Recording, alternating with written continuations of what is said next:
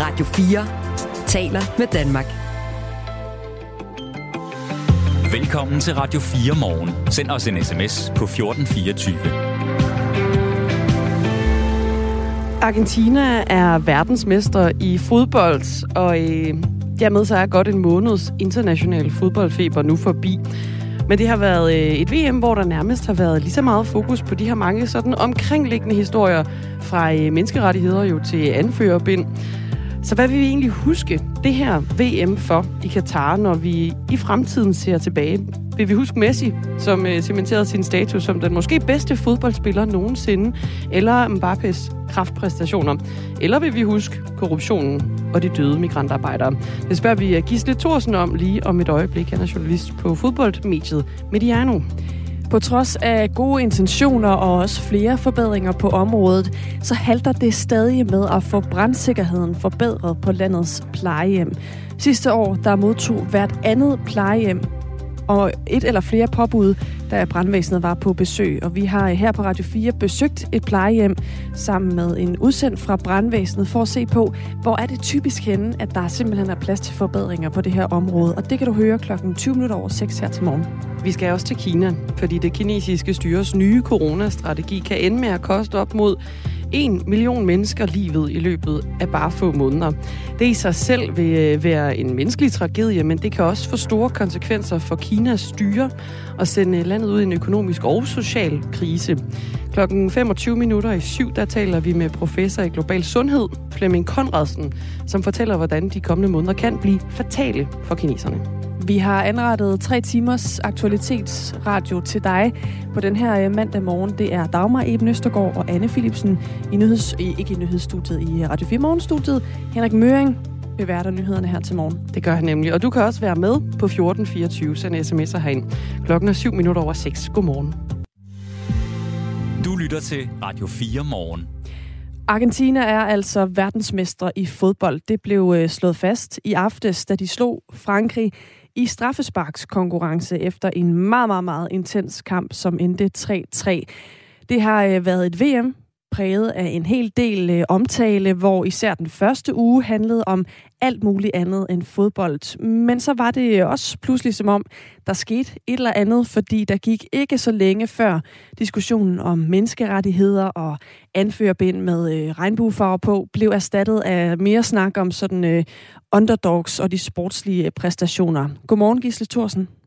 Godmorgen. Journalist og vært hos fodboldmediet Mediano. Hvad var det, der skete, siden vores fokus lige pludselig ændrede sig? Jamen, der, der skete vel det, som øh, jamen, der faktisk altid øh, sker ved, ved de her store begivenheder. Altså, når bolden for alvor begynder at rulle, jamen, så er det det, vi taler om. Så er det det, folk er interesseret i. Øhm, nu kan man sige, synes herhjemme, der, der fortsat det en lille smule, øh, den her kritik af Katar, den her kritik af FIFA. Uh, men det tror jeg også mest var i, i vores del af verden. Altså, da, da de store stjerner foldedes ud, så var det det, som det kom til at handle om. Har det politiske fyldt for meget, synes du? Nej, det synes jeg egentlig ikke. Altså, det er jo mere det andet, man skal stille spørgsmål om det politiske, det har fyldt for lidt. Øh, det er i hvert fald øh, de spørgsmål, som vi gerne vil stille i, øh, i Danmark. Nogle mennesker i Danmark i hvert fald gerne vil stille. Øh, men det er jo også et, et, øh, en ting, som nok hører meget til i vores del af verden. Altså den her stærke kritik, der har været, eller i hvert fald øh, kritiske dialog, som, som DBU kalder det, der har været. Øh, det, det er jo et, et, et lidt et nordisk, øh, tysk øh, fænomen. I andre dele af verden, der, der er man mindre kritisk over for, for både FIFA og Katar. Og øh, det var også et VM, hvor jeg i hvert fald hørte nogen tale om på forhånd, hvis nu øh, Danmark skulle gå hen og komme langt og vinde. Nu virker det helt utopisk at tale om det, øh, sådan som det gik. Men så var det jo også det her med, at det så egentlig et VM, man har lyst til at vinde, fordi det har den her historie med, øh, med forhold i Katar, som har været dybt kritiseret og lignende. Hvis vi sådan skal tegne et øh, portræt af det VM, som nu er slut, hvad kommer vi så til at huske det for? Jeg tror, vi kommer til at huske det for, at det var øh, selvfølgelig optakten, den her skandaløse placering i Katar, de her ting, som du lige har påpeget. Men selve fodbolddelen af VM kommer vi til at huske for, det var Lionel Messis øh, VM. Det var her, at han tog det sidste skridt op ved siden af Diego Maradona. Det var der, han blev for alvor den her fodboldgud, øh, da han vandt med sit Argentina. Det er det, der kommer til at stå tilbage. Det var Messis VM. Og øh, argentinske Messi øh, fik jo også øh, prisen som, øh, som den bedste spiller ved, ved VM. Hvor vil du øh, sådan selv placere det her års VM rent historisk? Altså tror du sådan øh, rent fodboldmæssigt, det er et VM, vi kommer til at huske?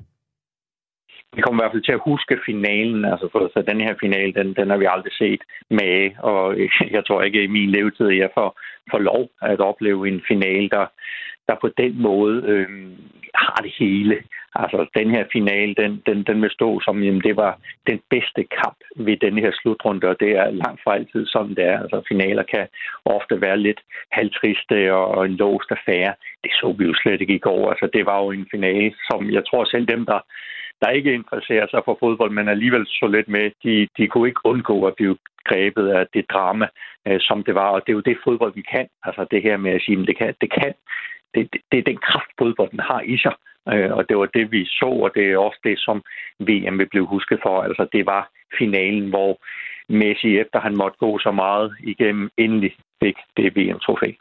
Det vil jeg sige, øh, jeg er nok en af dem, du omtaler der, som ikke følger særlig meget med i fodbold til hverdag, og som heller ikke ved enormt meget om det, men som øh, så finalen med et halvt øje til at starte med i går, og endte med at se den med begge øjne, fordi den mm. var øh, helt vild, sådan rent sportsligt, tør jeg godt at sige, uden på nogen måde at være øh, fodboldekspert. Øh, og fordi den jo også havde mange af de her, sådan, øh, hvor man næsten troede, kampen var afgjort, og så kom det andet hold lige tilbage igen, ikke? Og, og sådan gik det, sådan bølgede det frem og tilbage. Og som du siger, så endte det jo altså med, at øh, Messi kunne øh, løfte trofæet. Det eneste trofæ, han sådan rigtig manglede at få øh, i forhold til, hvad han ellers har opnået i sin karriere. Er han, øh, med det der skete i går, er han så historiens bedste fodboldspiller efter det her VM?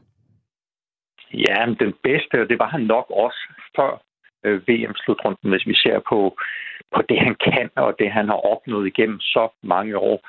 Spørgsmålet er så, om man også mener, at han er den største. Der er jo nogen, der, der stadig vil sige, at det er, det er Diego Maradona, men det er jo formentlig også som fænomen, altså hele historien om Maradona, den, den er meget, meget fascinerende.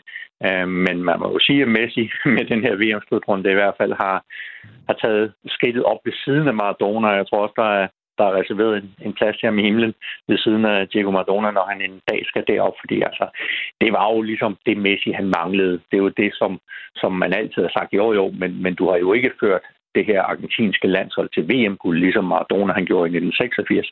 Det har øh, Lionel Messi gjort nu når man taler om det her VM, så fletter tingene sig jo sammen, og vi kan tale om det sportslige, og så er der alligevel også noget af det mere sådan sportspolitiske, som, øh, som begynder at, at spille ind.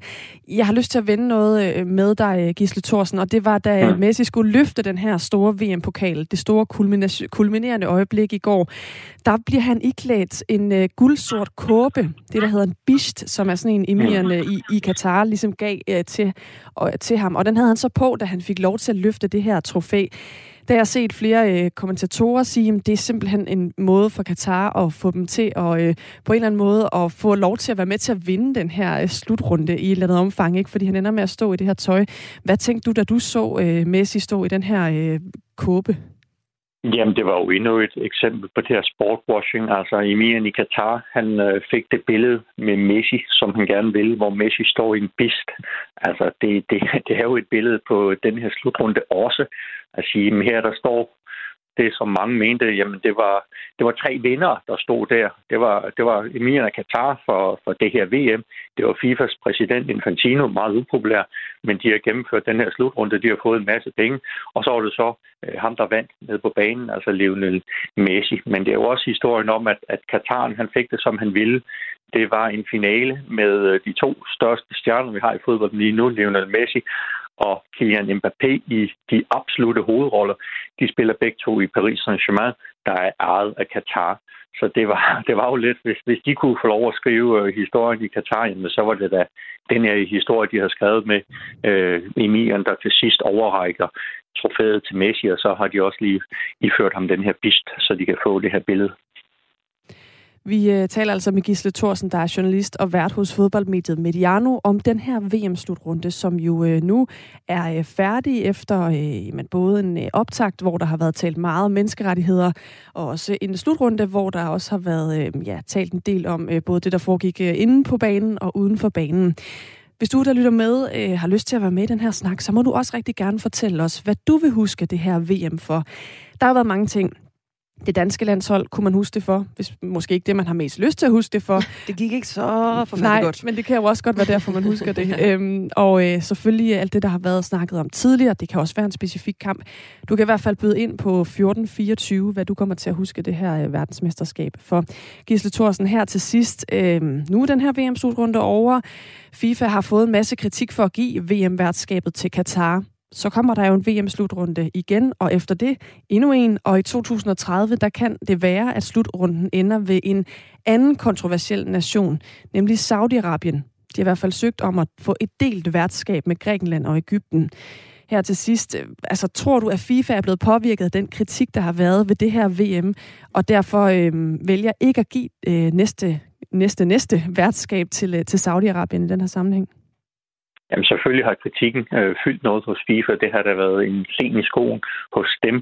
Øh, men man må også bare sige, at, at den kritik er jo ikke kommet alle steder fra. Det er også nogle gange det er lidt, vi glemmer at måske overvurdere vores egen betydning. Altså jeg tror ikke, at i Afrika eller i Sydamerika, at man, man er så kritisk over for FIFA, som vi er. Eller det er man ikke. Der er ikke meget kritik af det her. Og det er jo FIFAs øh, medlemslande, 211 lande, der skal stemme om det her VM, og hvis øh, Saudi-Arabien ellers øh, lægger nok penge de rigtige steder, så tror jeg da godt, at de kunne få øh, stemmer nok til at få VM.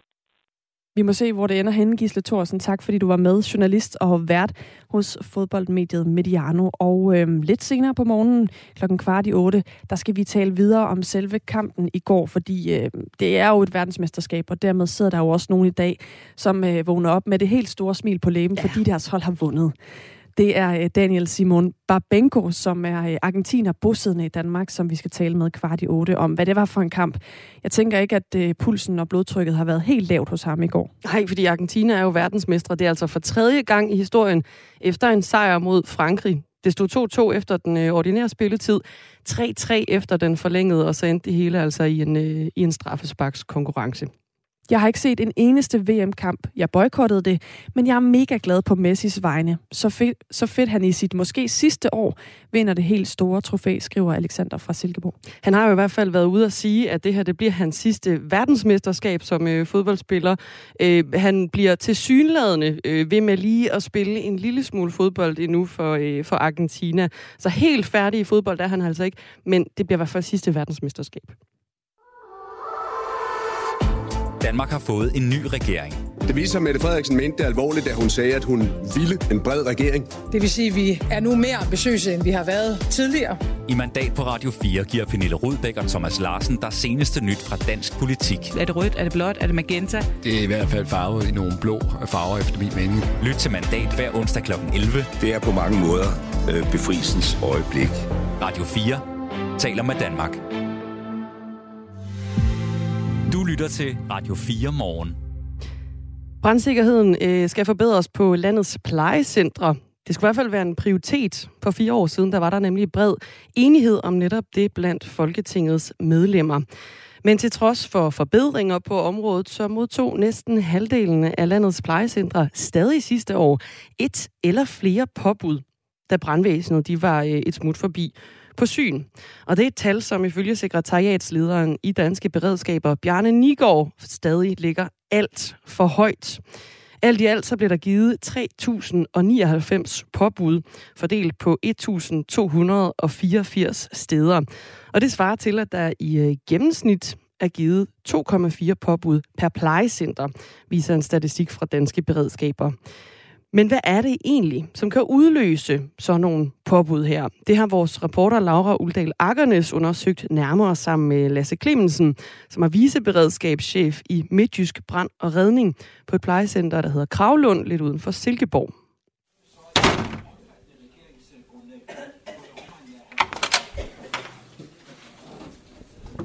Lasse, hvad var det for en lyd, vi lige hørte der?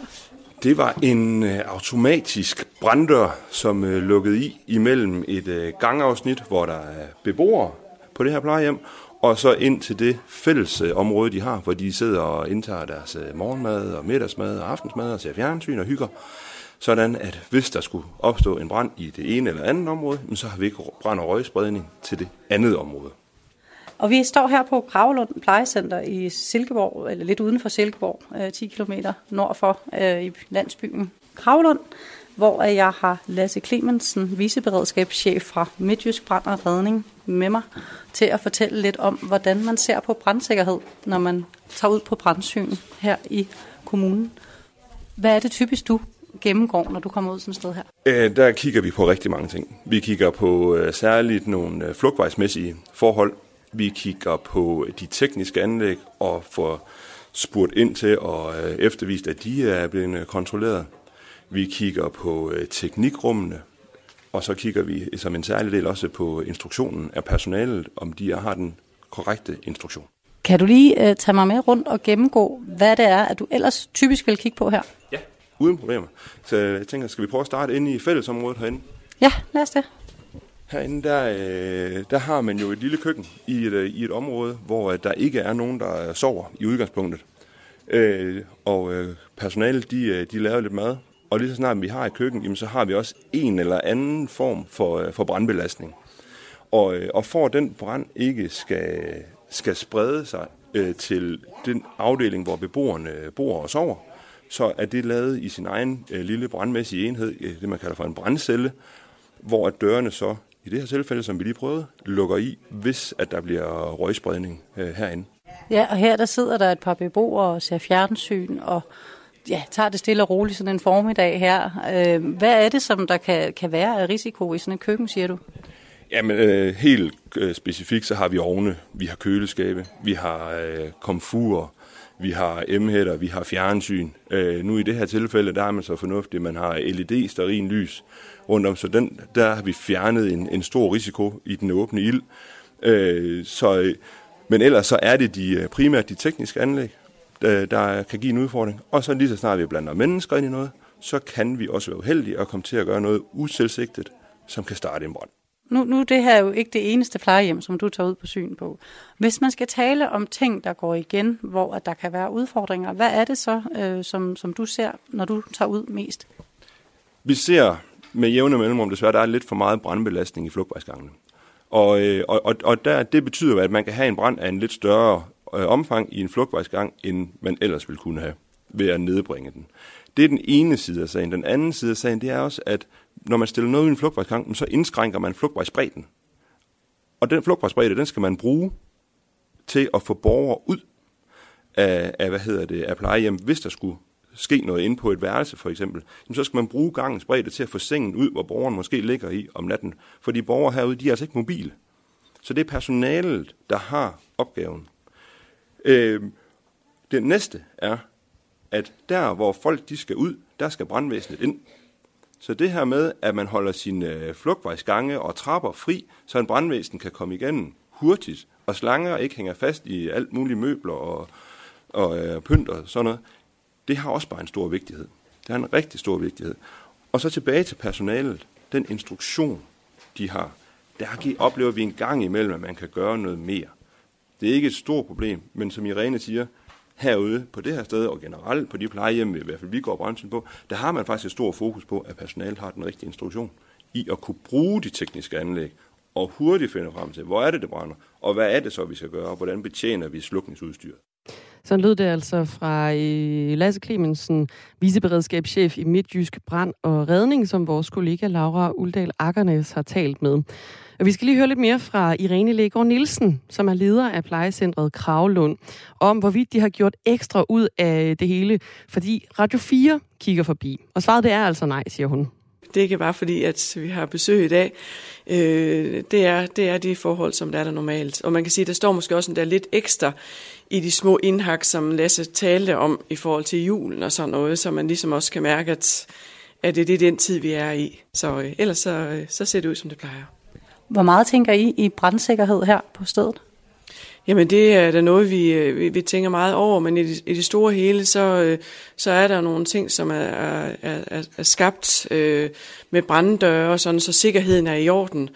Øh, men ellers så, øh, hvis man skal komme ind på det, så er det jo sikkerheden i forhold til, øh, eller brandintro, som vi har blandt vores personale, øh, som vi sikrer, når de er nyansatte for eksempel, eller øh, når de har været her et stykke tid, at man lige skal have det genopfrisket, og, og der laver man sådan en plan gerne for, i det her tilfælde laver det for et halvt år gangen, så man ligesom kan se, om man kan være med på det ene eller det andet hold.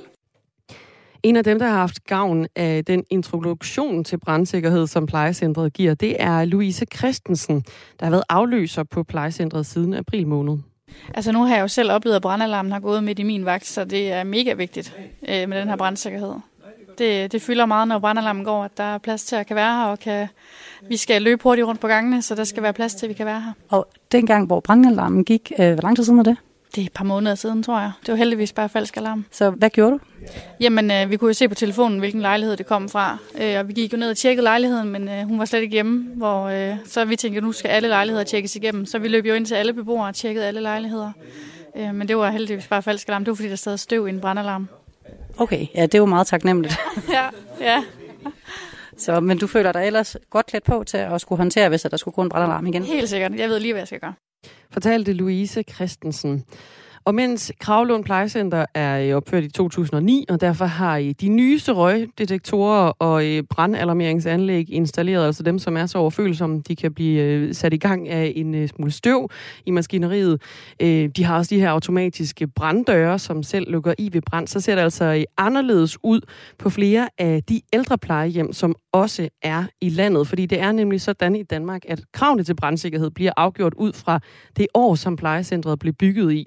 Øhm, det kan have stor betydning jo for, hvor god brandsikkerheden er på stedet, altså alderen på, på bygningen. Og det er en historie, som vi dykker ned i omkring klokken 20 minutter over 8 her til morgen i programmet. Men før det, 20 minutter over 7, så hører vi fra Line Rasmussen, hvis mors død har skrevet sig ind i en meget trist statistik. Hver tiende dødsbrand i Danmark finder nemlig sted på et plejehjem. Og ved sådan en brand mistede Line Rasmussen altså sin mor tilbage i 2009. Radio 4 taler med Danmark. Det øh, var en øh, dag i går, hvor det var dejligt at være argentiner, fordi man vandt verdensmesterskabet. Ak ja. Knap så dejligt var det at være franskmand, fordi man tabte finalen. Man kan også vente den rundt og sige, det var også dejligt at være franskmand, fordi de fik en flot andenplads. Det tror jeg også, de synes om et par uger. Ja. jeg tror ikke lige, de synes det i dag hvis jeg sådan skal Det kan gætte. godt være, at man lige sådan, ja. ja, i hvert fald så øh, er der faktisk også opstået nogle ret dramatiske scener i flere franske byer efter det her nederlag til Argentina i går i finalen. Der har været uroligheder i Paris, i øh, Lyon og i Nice og i Montpellier, nogle af de store byer i Frankrig. Og øh, der har altså også været uroligheder, som udviklede sig fra, fra at være sådan øh, generel ævelse øh, på fodboldmaner til decideret sammenstød med politiet. Og øh, i Paris for eksempel, der blev øh, politiet beskudt med fyrværkeri på Champs-Élysées, den meget øh, famøse gade. Øh, I Nice var der også, øh, altså blev der sat ild til skraldespande. Der blev også kastet fyrværkeri efter politiet. Altså en reelle fodboldoptøjer nærmest. Faktisk, ja, ja lige præcis. Øh, og politiet svarede så igen med tårgas for ligesom at få spredt de her menneskemængder rundt omkring i øh, byerne.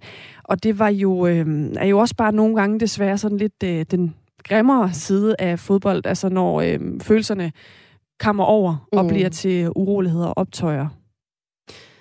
Det er helt sikkert noget af det, som øh, franskmændene kommer til at huske det her øh, VM i Katar for. Det, som altså øh, sluttede i går med, at Argentina kunne løfte en øh, meget stor, tung pokal over hovedet, mens franskmændene de måtte gå slukket hjem og nøjes med en, øh, en anden plads. Vi vil også rigtig gerne høre fra øh, dig. Vi, at Danmark røg ud lidt tidligt i det her øh, VM, men hvad vil du huske den her VM-slutrunde for? Øh, er der et eller andet særligt, der springer dig i øjnene? Det kan jo være, altså der har jo været talt rigtig, rigtig meget om øh, politik og rigtig meget om menneskerettigheder, men det kan også være, at der er nogle sportslige præstationer, du vil fremhæve, og det kan du gøre på sms'en, der hedder 1424. Hvad husker du det her VM i Katar for, altså VM 2022? Det kan også være, at man husker det for, at det var det VM, hvor man ikke så nogen kampe, fordi man boykottede. Det har der jo også været en del, der har valgt at gøre, i anledning af, at øh, værtsstationen hed Katar. Du skriver ind til 1424. Anne Philipsen og Dagmar Eben Østergaard beværter det her studie.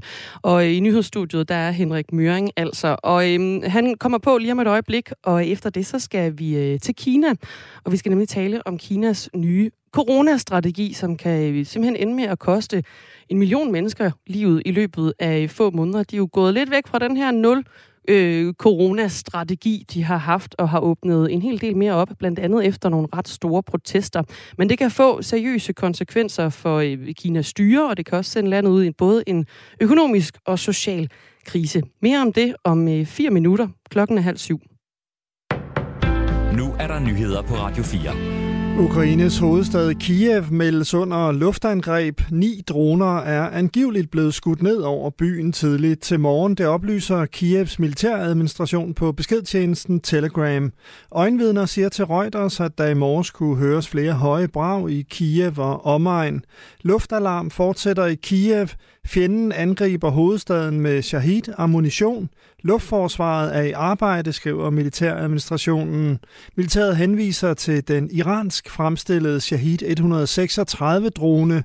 Det er en slags kamikaze-bombe.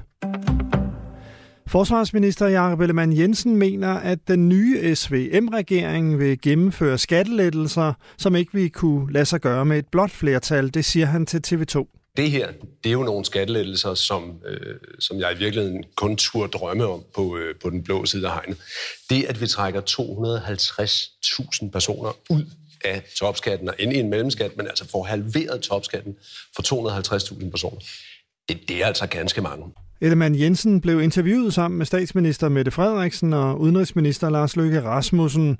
Mette Frederiksen blev spurgt, om hun mener, at den nye regerings skattepolitik er mere blå, end den partier fra Blå Blok kunne lave. Altså, jeg kommer ikke til på noget tidspunkt at sige, at det er socialdemokratisk at ændre på topskatten, som, som vi gør her. Det har været et klart ønske fra nogle andre partier. Statsministeren sagde også til TV2, at der vil være forskellige politiske farver i de aftaler, der bliver indgået. Når man laver en regering sammen, så vil der være noget blåt, der vil være noget rødt, der vil være noget lille, og så vil der være en masse i forskellige nuancer, og det står jeg fuldstændig på mål for. Den nye SVM-regering vil gennemføre en skattereform til 5 milliarder kroner. Der bliver lagt op til at halvere topskatten for indkomster op til 750.000 kroner, og så kommer der en højere skat for indkomster over 2,5 millioner. Alle i arbejde får en skattelettelse, fordi beskæftigelsesfradraget bliver forhøjet. Endelig kommer der et særligt fradrag for enlige forsørgere. Hvis man skal arbejde på den helligdag, som SVM-regeringen vil afskaffe, vil man få fuld løn. Det siger Mette Frederiksen, Jakob Ellemann Jensen og Lars Løkke Rasmussen i et fælles tv-interview med DR. DR-vært Kåre Kvist spørger. Vi skal arbejde mere, forstår vi. Får vi så løn for den dag? Mm. Ja. ja. Fuld løn? Mm. Du får løn for at gå på arbejde, ja. Ja, okay. En afskaffet helligdag skal hjælpe med, at Danmark hurtigere kan nå sit mål om at bruge 2% af økonomien på forsvaret, som vi har lovet NATO. Regeringen mener, at Stor Bededag er det mest oplagte bud på en helligdag, man kan sløjfe fra 2024. Fodboldfans har i aftes havet flere franske byer med sten, flasker og fyrværkeri. Det skete efter, at Frankrig havde tabt VM-finalen i fodbold til Argentina. I Paris, Nice og Lyon strømmede tusindvis af fodboldtilhængere ud i gaderne. I Paris eksempelvis støtte urobetjente sammen med fodboldfans. Mere end 100 blev anholdt, oplyser en fransk tv-station. Twitter-ejer og direktør Elon Musk spørger i en afstemning på det sociale medies brugere, om han skal træde af som chef for Twitter. Jeg kommer til at efterleve resultatet af denne afstemning, skriver Musk i opslaget. Et stort flertal har indtil videre svaret ja til, at Musk skal gå af. Afstemningen kommer til at være åben indtil lidt over middag dansk tid. Den kontroversielle rigmand har ry for at adlyde brugernes vilje på Twitter. Skyde med regn i morgen og formiddagstimerne er der risiko for, at nedbøren falder som islag. Temperaturen stiger til mellem 2 og 7 graders varme. Vinden bliver let til frisk omkring syd. Du lytter til Radio 4 morgen. Husk, du kan skrive en sms til os på 1424. Der er øh, positive nyheder på vej til de hundredvis af turister, også de danske, der er fanget i Peru, som følge af de voldsomme protester, der har været i landet i løbet af de seneste dage. Fordi i dag der er der øh, en lufthavn, der åbner, og øh, i går var der en anden lufthavn, der åbnede, og det gør altså, at man lige pludselig ikke længere er helt så strandet rundt omkring, som man øh, tidligere har været. Det øh, kommer i kølvandet på de her protester, efter øh, præsidenten Pedro Castillo er blevet afsat og anholdt i sidste uge, og det har altså fået folk på gaderne og fået både fly og togdrift indstillet igennem flere dage. Men nu er det altså øh, godt nyt, og de gode nyheder vender vi sammen med øh, en dansker, som øh, også har været fanget i landet, og det gør vi om et kvarters tid. Du lytter til Radio 4 morgen. Op mod en million mennesker i Kina risikerer at dø af corona i de kommende måneder, vurderer analysevirksomheden Eurasia Group ifølge Berlingske. Kina har for ganske nyligt ændret strategi i bekæmpelsen af corona, hvor man er gået fra en total nul-tolerance-politik den ene dag til en fuld ophævelse af restriktionerne den næste. Landet har ellers haft et overvejende succes med sin nul-tolerance-politik, hvis man ser på smitten i samfundet. Men samtidig så har styret ikke udnyttet forspringet før den uundgåelige genåbning af nationen øh, kom godt nok. Flemming Konradsen er professor i global sundhed ved Københavns Universitet og chef for global sundhed i Novo Nordisk Fonden. Godmorgen. Godmorgen. Hvad, hvad er det for en katastrofe, Kina de risikerer at stå over for nu med afskaffelsen af nul-tolerance-politikken?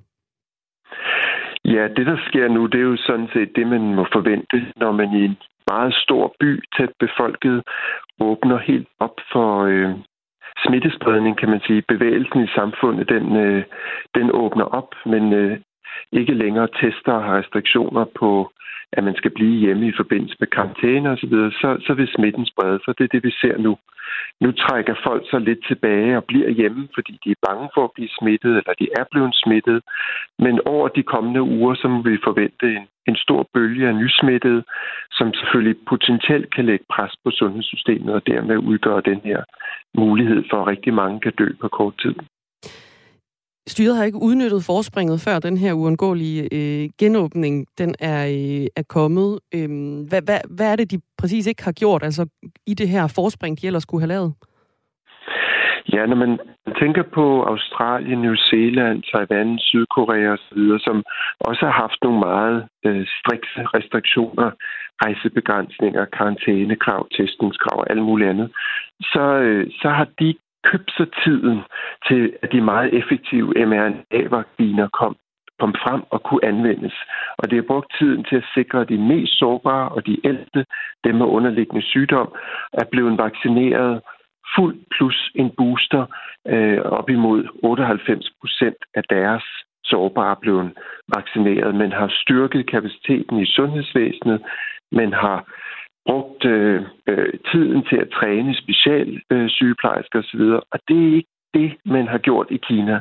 Det virker som om, man har håbet på, at, øh, at ens egen udviklede vacciner vil være klar til, til brug tidligere. Det har så ikke vist sig, at de har været, men har ikke brugt tiden til at få de ældste vaccineret osv. Så, så det er deri, det ligger, at man ikke har brugt de her 12 til 18 måneder, hvor der jo sådan set har været meget, meget lidt smittespredning, øh, til at opbygge kapacitet sundhedsvæsen.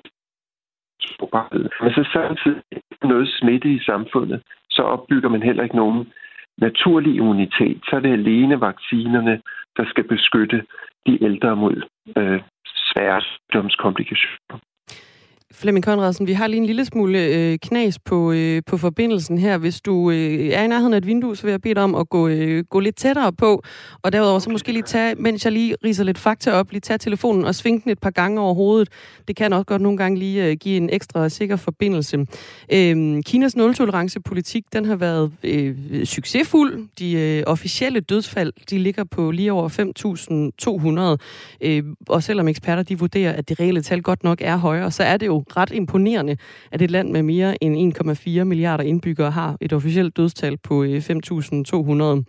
Ophævelsen af restriktionerne og den her nul-tolerance-politik, det sker blandt andet, fordi den nye hovedvariant omikron, den er så smitsom, at ikke engang omfattende nedlukninger kan stoppe den fra at sprede sig.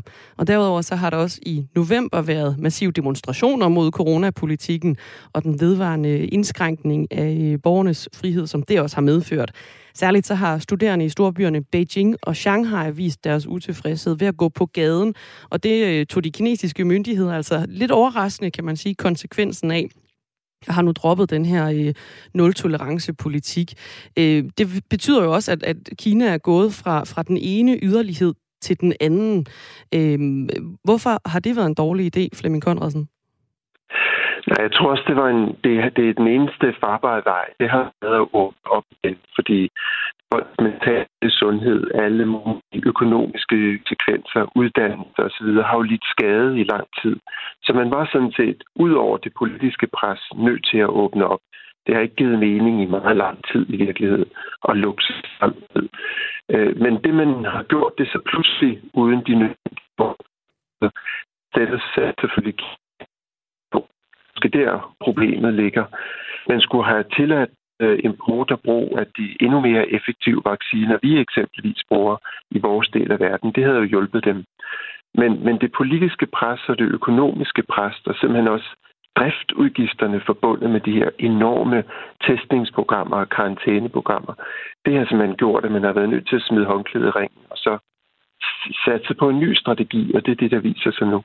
Og så har man jo fastholdt også at, bruge, at, at man vil bruge sine egne vacciner i, øh, i Kina, og ikke, ikke, øh, hvad kan man sige, dem, eller andre har brugt, altså dem fra Pfizer og BioNTech for eksempel. Øh, hvad har det betydet? Ja, de er ikke helt så effektive som, som dem, vi benytter. De blev meget, meget hurtigt udviklet, og det var selvfølgelig et kæmpe plus mod den oprindelige Wuhan-variant helt fra begyndelsen i pandemien. Men der er nye varianter, der er kommet til, og de her vacciner er ikke så godt tilpasset dem, der nu cirkulerer, og er det hele taget ikke så effektive som dem, vi ser. Og effekten varer heller ikke lige så længe. Og hvis du er ældre, for eksempel 80, så skal du i hvert fald have fire stik, øh, og det sidste skal være relativt nyt, før du har en nogen grad af beskyttelse.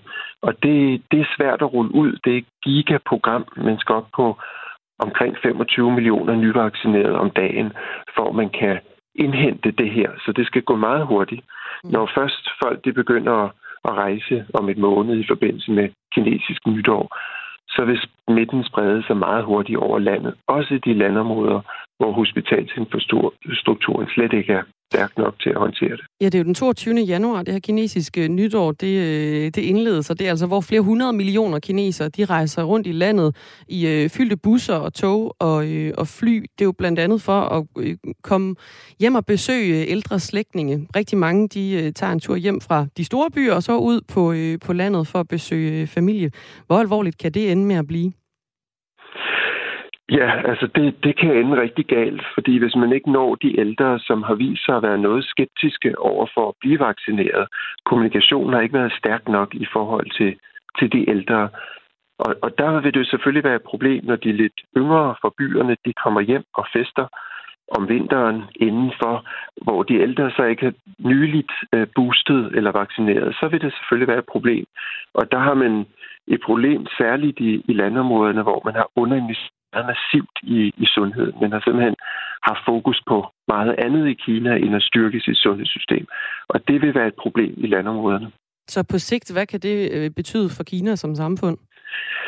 Ja, altså hvis man ikke får hurtigt rullet boostervaccinerne ud, så ser man ind i et, et sted, og det er jo selvfølgelig gætværk et, et stykke af vejen, men et sted mellem lige under en million til op imod to millioner, der vil miste livet det første 6-9 måneder af 2023. Lød det altså fra øh, Flemming Konradsen, professor i global sundhed ved Københavns Universitet, er med her i Radio 4 morgen. Han er desuden også øh, chef for global sundhed i Novo Nordisk Fonden. Klokken er 17 minutter i syv. Det her er Radio 4 morgen. Og nu hører vi dig med ind i maskinrummet, fordi øh, mens vi sidder her i studiet og øh, kommer igennem de forskellige nyheder her til morgen, så sidder der også reporter og øh, arbejder på at få øh, mere i, for noget af det, der også er sket i løbet af nattens løb i. Og det er dig her til morgen, Nikolaj Dupont. Godmorgen. Godmorgen. Du har taget bloggen med, kan jeg se. Hvad står der på den? Der står allerøverst på min blog Henrik Møring, og det er fordi, jeg lige skal huske at sige, at øh, det er noget, vi har hørt i nyhederne, vi jagter lige nu. Det er de her ting, der er sket i Ukraine, i Kiev i løbet af nat. Øh, nogle droner, ni er det officielt indtil videre, som er blevet skudt ned, øh, Øh, russiske droner hen over Kiev Der er meldinger i Ukraine om, at det måske endda er endnu flere. Vi prøver at række ud til Jonas Skorp Christensen, som er en dansker, der bor i Kiev, som jeg også har talt med tidligere i forhold til de her angreb, for at finde ud af, hvad, hvad hans oplevelse er. Øhm, vi prøver at få, at få ham med her til morgen. Jeg er i kontakt med ham. Han skal lige finde hovedet og hale i det. Han siger, at de startede allerede klokken 4 med øh, at skyde de her droner ned. Det er de her kamikaze-droner, som planen jo bare er, at de skal bare angribe, og så skal de alligevel styrte ned og smadre et eller andet. Altså, det er, sådan, det er der også nogen, der har kaldt selvmordsdroner. Ja, Fordi det er samme system, hvor de har kun én funktion, og det er, at de skal ja, ødelægge sig selv og andre. Ødelægge så meget som muligt, og det har så, ja, heldigvis kan man sige, med ukrainske baller, at det lykkedes at skyde nogle af dem ned. Det er ikke alle, der er også meldinger om brand forskellige steder i Ukraine. Vi skal prøve forhåbentlig at få fat i Jonas og tale med ham om, hvad det også gør ved en by, der i forvejen er ramt af, øh, der er ikke ret meget, der er ikke noget vand i hanerne, og strømmen kommer og går lidt sådan, ja. Så det her angreb, det er jo endnu et i rækken, og hvad betyder det for, for de folk, der bor der? Det prøver vi at jagte her til i morgen. Er der andre ting, vi jagter? Vi jagter også nogle flere ting, der sker herhjemme. Noget af det, der har været fremme også i valgkampen, det var det her med et børnetilskud, et midlertidigt børnetilskud, der har været til familier, særligt fattige børnefamilier. Det vil øh, nogle partier, især enhedslisten, rigtig gerne have. Det stod til at udløbe her hen over nytår. Det vil de rigtig gerne have forlænget, inden den nye regering kom.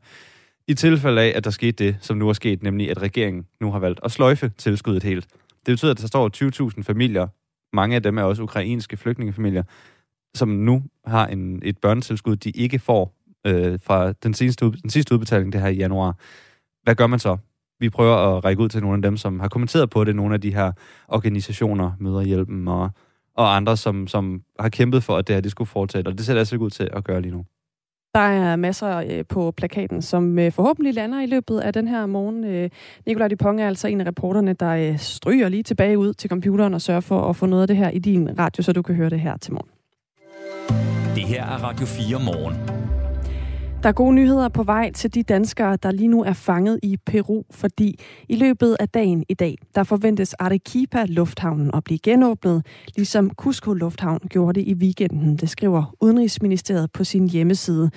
Og øh, det betyder altså nu, at nogle lufthavne, som har været lukket på grund af protester, genåbner. Det kan stadigvæk være svært at komme ud til lufthavnene til gengæld, for jernbanen mellem Machu Picchu og Cusco er stadig lukket. Togtrafikken er altså blevet indstillet som følge af voldelige protester i landet, efter præsidenten Pedro Castillo er blevet afsat og anholdt i sidste uge. En af de danskere, der har været fanget i landet, er Ragnhild Dam, der befinder sig i Cusco, og hun har oplevet de her protester helt tæt på. Siden præsidenten han blev afsat i sidste uge, der har der været demonstrationer og strækker og øh, blokerede veje i hele landet. Det jeg selv har oplevet, øh, var, at jeg var i en by lidt uden for Cusco, som, som blev ramt meget af det her, hvor hvad hedder det, stort set alle butikker lukkede ned. Det var muligt at komme ind på nogle caféer, men det hele var meget sådan i det skjulte. Øhm, så, så vi oplevede ligesom, at mens vi for eksempel sad og spiste, så kom der vrede demonstranter forbi. Øh, alle dørene blev lukket, der blev låst og sådan noget, for at de ikke skulle kunne trænge ind til os. Det jeg også oplevede var, at det var svært at komme væk fra den by igen, fordi at vejene var blokeret. Øhm, både sådan ved indgang til byen, men også sådan øh, resten af, af vejen til Cusco. Øh, og det har de blandt andet gjort ved ligesom at lægge store træer, som de har fældet ud på vejen, eller store sten, eller de har antændt bål, eller så er de selv til stede nogle steder for ligesom sådan at stoppe øh, folk fra at komme forbi. Den offentlige trafik har altså været lammet de seneste dage på grund af urolighederne. Men nu er der øh, dele af taxakørslen, der er oppe igen, fortæller Ragnhild Dam. Men turister, som er strandet ved den populære turistattraktion Machu Picchu, de er især afhængige af togtrafikken, og den er altså ikke åbnet endnu. På Udenrigsministeriets hjemmeside, der skriver de blandt andet, lokale myndigheder arbejder på en sikker rute fra byen. Hvis du alligevel bevæger dig ud på togskinnerne til fod, så skal du være ledsaget af en professionel guide, der arrangerer og garanterer transport helt til Cusco. For der er nemlig mange, også turister, der tager turen på gåben. Ja, altså der er en del mennesker, der er strandet i Machu Picchu, eller ved, ved foden af Machu Picchu, og det er især den by, som sådan er påvirket af, at øh, jernbanen er lukket ned, fordi at den by kun kan tilgås med jernbanen. Øhm, jeg har allerede nu snakket med folk, som er kommet væk derfra ved at have gået det meste af vejen og blevet transporteret et stykke af vejen også. Øhm, så det kan lade sig gøre, ja, men det kan være risikabelt, øhm, fordi at man ikke ved, hvad man ved på sin vej. Der er stadig vejblokader, og der kan også godt stadig være demonstranter, og, og det er jo ikke til at vide, hvad, hvad der kunne, øh, altså, hvilken situation der kunne øh, udvikle sig, hvis man bevæger sig ud på den her tur. Protesterne i Peru er taget til de seneste dage og kommer som øh, nævnt som en reaktion på afsættelsen af den nu tidligere præsident Pedro Castillo. Han blev afsat af et flertal i Perus parlament onsdag i forrige uge. Kort inden havde han fortalt, at han ville opløse parlamentet og selv regere. Det var ellers planen, at parlamentet skulle stemme om en rigsretssag mod Castillo. Og det har altså affødt protester. Det er jo folk, der er utilfredse med den politiske situation og utilfredse med, at den gamle præsident er blevet afsat og vil have lukket kongressen og sådan noget. Mange af de folk, der har den holdning, det er øhm, den fattigere del af befolkningen. Eller det er i hvert fald mange af dem, der ligesom lader det komme til udtryk. Øh, og det er tydeligt, at det er folk, som lever i et land, hvor der har været politiske uroligheder i lang tid, og de er trætte. Altså, de vil, de vil se forandringer nu. Øhm, jeg har talt med en del lokale her, og, og fornemmelsen er egentlig, at altså, de fleste støtter op om missionen, de fleste støtter op om projektet. Altså netop det her med, at der skal ske nogle politiske forandringer. Øh, det er bare ikke alle, der støtter op om metoderne, det bliver gjort på, og derfor er der også mange, der holder sig fra at demonstrere, fordi at demonstrationerne går voldsomt for sig. Og som sagt, så er altså Peru normalt et land, hvor der er mange politiske uroligheder, og hvor der ofte er demonstrationer og sådan nogle ting. Øh, når jeg snakker med de lokale, så er fornemmelsen bare, at det er voldsommere nu, end det plejer. Så udover at det er støtter af den tidligere præsident, så er det altså også især folk uden for storbyerne, der protesterer i øjeblikket. Og de er også svære at tale med og i det hele taget komme til at, at få lov at tale med. Men i byerne, der er folk øh, enige i det her budskab. Dem, jeg har talt med, har egentlig primært været hvad hedder det, øh, folk, der ikke protesterer, men som støtter op om protesterne. Jeg har forsøgt at, at tale med nogle af, af dem, der protesterer, men mange af dem kommer ude fra mindre byer, ude fra landet, og mange af dem taler faktisk ikke engang spansk. De taler øh, det lokale sprog, der hedder quechua. Så, så det kan være lidt svært at kommunikere med dem. Men jeg har forsøgt at tale med andre lokale, der bor her. Øhm, for eksempel nogle caféejere øh, og tilfældige mennesker, jeg sådan lige har mødt på min vej. Øhm, og det, de fortæller, det er, at, at de alle sammen er trætte af den, øh, den politiske situation, at de vil se forandringer, i kølvandet på demonstrationerne, så har man valgt at indføre udgangsforbud i Peru. Ragnhild Dam sidder selv på sit hostel, når det her udgangsforbud træder i kraft hver dag. Og det er også her, hun og de andre turister får deres opdateringer på, hvordan situationen egentlig er i landet. Altså meget information har jeg fået gennem øh, de hostels, jeg har boet på, de folk, man ligesom har snakket med, og så forskellige grupper på Facebook, som bliver opdateret løbende. Øhm, så, så ja, vi, vi fik egentlig bare at vide, at øh, her i Cusco er der indført øh, udgangsforbud, så vi må ikke øh, gå ud efter klokken 8. Øh, og der er tilsvarende udgangsforbud på, i mange forskellige andre byer rundt omkring i landet. Min opfattelse er, og det er, altså, nu kan jeg kun tale for Cusco, fordi det, det, jeg har kun oplevet det i Cusco, men min opfattelse er, at det ikke bliver taget helt vildt seriøst. Øh, der er stadig masser af folk ude på gaden øh, efter klokken 8. Der er også stadig bar og klubber og sådan noget, som holder åbent. Øh, om det er normalt, sådan det forløber sig her, når der, når der ligesom kommer meldinger op fra, det ved jeg ikke. Øhm, eller om det er bare et udtryk for, at folk er trætte og er ligeglade. Ragnhild Dam er selv i tvivl om, hvorvidt hun skal forlade landet, eller om hun skal blive, fordi det ser ikke sådan umiddelbart ud til i hvert fald, at de her protester i Peru, de er ved at øh, forstumme. Så går der også rygter om, og det hele er jo sådan lidt uofficielt, og folk snakker med hinanden, når man hører ting. Øhm, men, men, men mange fortæller, at der er, mulig, eller der er chance for, at situationen eskalerer øhm, endnu mere, og at mange af de her vrede demonstranter rykker op mod, altså rykker længere. Mange af demonstrationerne har indtil videre sådan foregået her øh, i det sydlige Peru, og nu er der ligesom forlydninger om, at det rykker længere nordpå, og de vil op til Lima, op til hovedstaden og demonstrere. Øhm, jeg er stadig lidt i tvivl om, hvorvidt jeg bliver i Peru og ligesom prøver at se situationen anden og håber, at der snart kommer ro på, eller om jeg skal rejse ud herfra. Demonstranterne har jo forlanget, at, at de vil have Castillo øh, befriet, og at de vil have lukket kongressen, og at de vil have valg. Og det, der er sket de seneste dage, det er, at Castillo han er blevet fængslet i øh, halvandet år mindst, og risikerer op mod 10 års fængsel. Og i går der kom det så også frem, at kongressen de har afvist at, øh, at holde valg i 2023, som, som de ellers øh, havde forsøgt at få gennemført. Så man kan sige, for demonstranterne er der endnu mere grund til at være vrede nu, fordi der ikke er noget, hvad hedder det, fordi der ikke er nogen af deres ønsker, der bliver imødekommet. Så der er en frygt for, at situationen eskalerer yderligere nu fortalte altså danske Ravnhild Dam, som øh, befinder sig i Cusco, som ligesom øh, flere andre dele af Peru har været ramt af voldsomme protester, men som altså også nu har fået chancen for at komme hjem igen, eftersom øh, to af de store lufthavne er, enten er genåbnet eller står til at blive genåbnet i løbet af dagen i dag. Det her er Radio 4 morgen. Og du stod op til en mandag, der hedder den 19. December 2022, herhjemme heldigvis i, øh, i god fred og ro, men i uh, Ukraine, i den ukrainske hovedstad Kiev, der er de altså blevet ramt af angreb. Uh, ni droner, de skal være blevet skudt ned over luftrummet i øh, hovedstaden her tidligt, tidlig morgen. Det oplyser Kievs militæradministration på den beskedtjeneste, som hedder Telegram. Vi havde også lige vores øh, journalist og kollega Nikolaj Dupont inden og fortælle, at vi altså forsøger os at lande nogle interviews på det her. Det er jo blandt andre Jonas øh, Skorup Christensen, som er bosat i Kiev. Og han skriver altså også i dag på, øh, på Facebook, at der har været, øh, været angreb. Han skriver, at det øh, klokken 34, altså lokaltid, der havde de et par, øh, par eksplosioner. Øh, klokken 5 minutter over 5 var der, var der flere, og klokken 5 30 lokaltid, der startede en øh, luftalarm, og der var til synligheden flere øh, angreb, der var øh, på vej ind. Øhm, det er angiveligt de her iransk fremstillede Shahed 136 droner, altså selvmordsdroner, som angriber her til morgen i Ukraine og i Kiev. Øhm, og natten igennem her til, til mandag, der har guvernøren i regionen også sagt, at regionen er under angreb.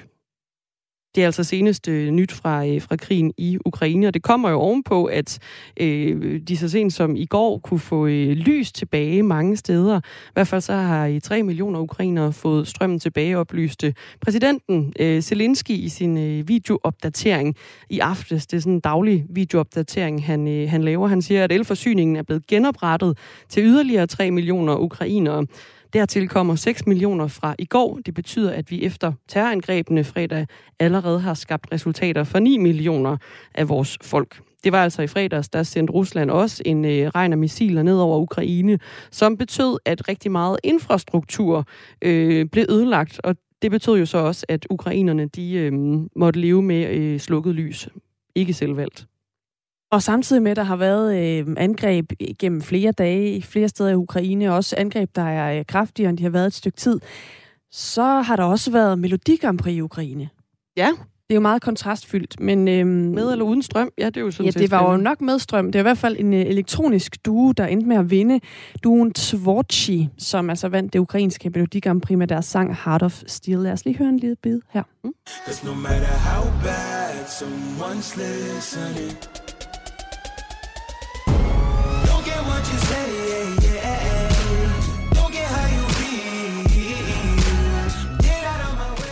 Okay. Ja.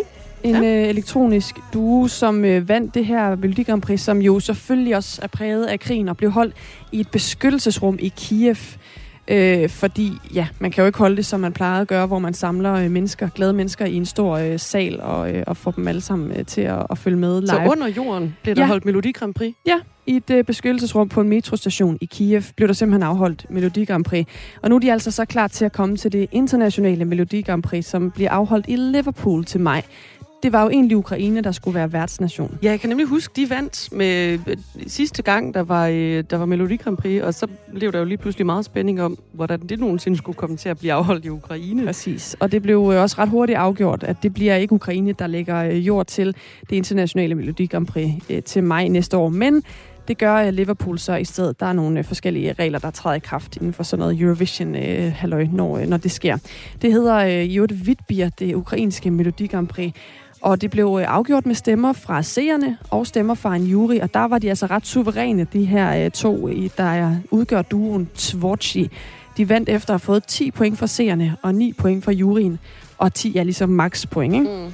Øhm, de består af to venner, der har mødt hinanden, da de gik på medicinsk universitet i 2018, og så begyndte de altså at lave musik, og det lyder altså sådan her.